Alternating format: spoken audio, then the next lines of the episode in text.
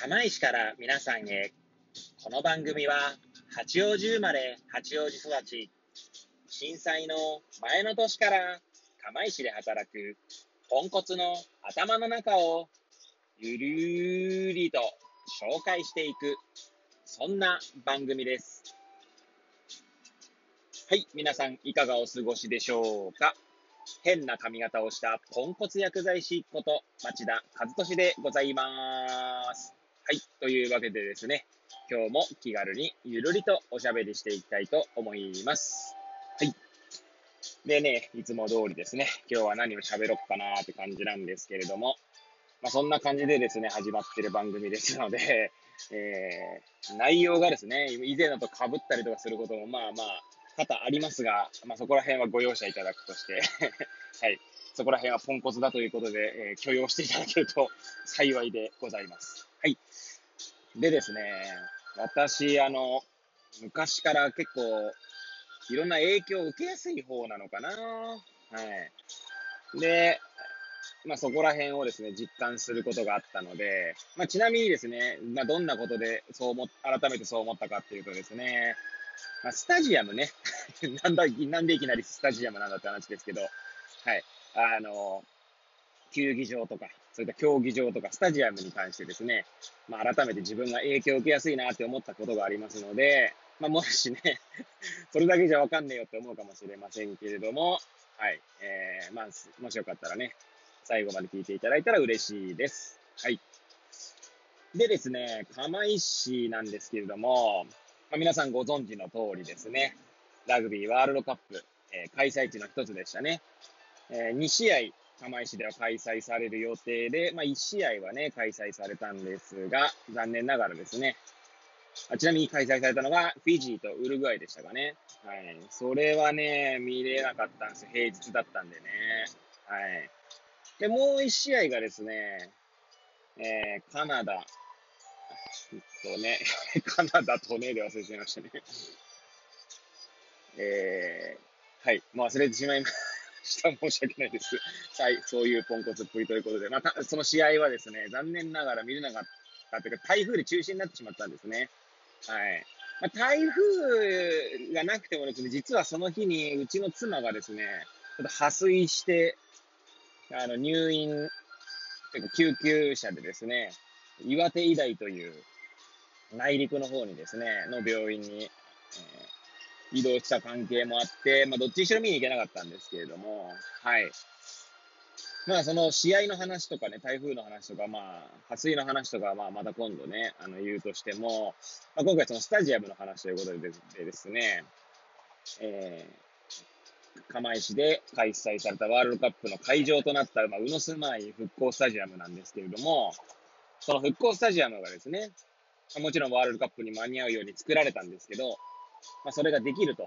なった時にですね、まあ、いろんな意見をね、こう、公募してたりとかしたんですよね。でそういうところでですね、私はこう、過去に学んだサッカーのね、スタジアムのことについてですね、まあ、ちょっとこう、その実現可能性とかどう、関係なく意見を、あまあ、こう、上げたりとかしたんですけれども、まあ、それがですね、要は結局現、影響されやすいなって思ったって話なんですけどね。まあ、何かっていうと、海外のスタジアムはですね、あちなみにスタジアム、日本は確かですね、市町村がこう所有してるんですね。その権利が。所有権が確か市町村にあるんですよ。スタジアムなり、球技場なり、競技場なり。で、まあ、野球のスタジアムとかサッカーのスタジアムとかね、まあ、例えば、なんでしょう、えー、岩手のグルージャ盛岡ので言えば、確か岩銀スタジアムだったと思うんですけど、まあ名前ついてますよね。あれはネーミングライツっていう形でですね、まああの、名前の名称権を買うんですね、その企業はね。岩銀スタジアムと岩銀が買ってるんだと思うんですけれども、すみません、思うと言ってるのは はい、皆さんもしあの興味があれば調べてみてくださいっていうところでです。はい。海外の場合ですね。一方、はい。海外の場合は、そのクラブチームにですね、所有権があるので、その所有権って言ってる言い方も、果たして正しいのかどうか、はい、皆さんそこも調べてくださいね。はい。で、所有権が、あ一応所有権っていうのをまあ進めます。はい。例えばですね、チェルシーっていうね、あの、最近はちょっとまああの、あのね、優勝争いとか、まあ、したり、少しまああれかな。まあ、ちょ最近 はまだチェックしてないみたいですけど、はい。えー、アブラモビッチオーナーがですね、ロシアの、確か、はい、えー、大富豪でしたけれども、がオーナーになってからですね、めちゃくちゃ金投資して、はい、一時期はね、まあ、ものすごく強いとされてるチームでしたけれども、まあ、別に今もね、弱いわけじゃないんですけどね、はい。チェルシーの、例えばね、たまたまチェルシー出てきた、チェルシーのホームスタジアム、スタンフォードブリッジって言うんですけど、スタンフォードブリッジはですね、えー、確かショッピングモールとかですね、ホテルが確か併設されてると思うんですよね。スタジアムの中に。はい。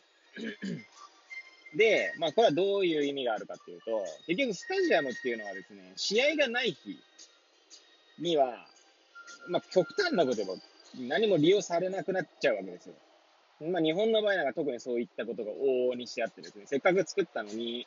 まあ例えば週に1回ぐらいしか稼働しないとか、まあ週に1回、は、はい、まあそうですね。あとは、平日に大会がある場合もあるので、まあ、そういった形でですね、まあ、そういった試合の時ぐらいしかね、すいません。はい。えー、開催されないみたいなことがあるんですけれども、海外はそういった形でですね、まあ、ショッピングモールとかも併設されたりすることもあって、その試合がない日もですね、まあ、稼働してるんですね、その場所がね。で、あとはスタジアムの見学ツアーがあったりとか、まあ、ちょっとスタンフォードブリッジであるかどうかわかんないですけど、その、例えばバルセロナなんか確かそういったツアーがあったと思いますね。で、スタジアムの中に、えー、今までの歴史を、をまあ、飾ってあるというか、展示してある場所があったりとかね、ミュージアムみたいなのがあったりするわけですよ。でそうするとそれを見に来るわけですよね。はい。なんで、まあそういった事例、事例はね、知ってましたし、まあ日本で市町村のいやすみません、ちょっとなんか 最近あの、朝と夜、寒いんで、痰が絡んでおります。はい。年齢のせいですかね。はい。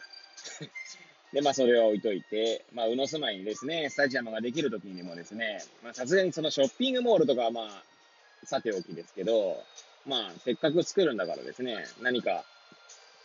えー、試合がない日にもね、人が集まる場所にしたりした方がいいんじゃないかなんて意見はね、述べさせていただきましたけども、まあ、そういった風にですね、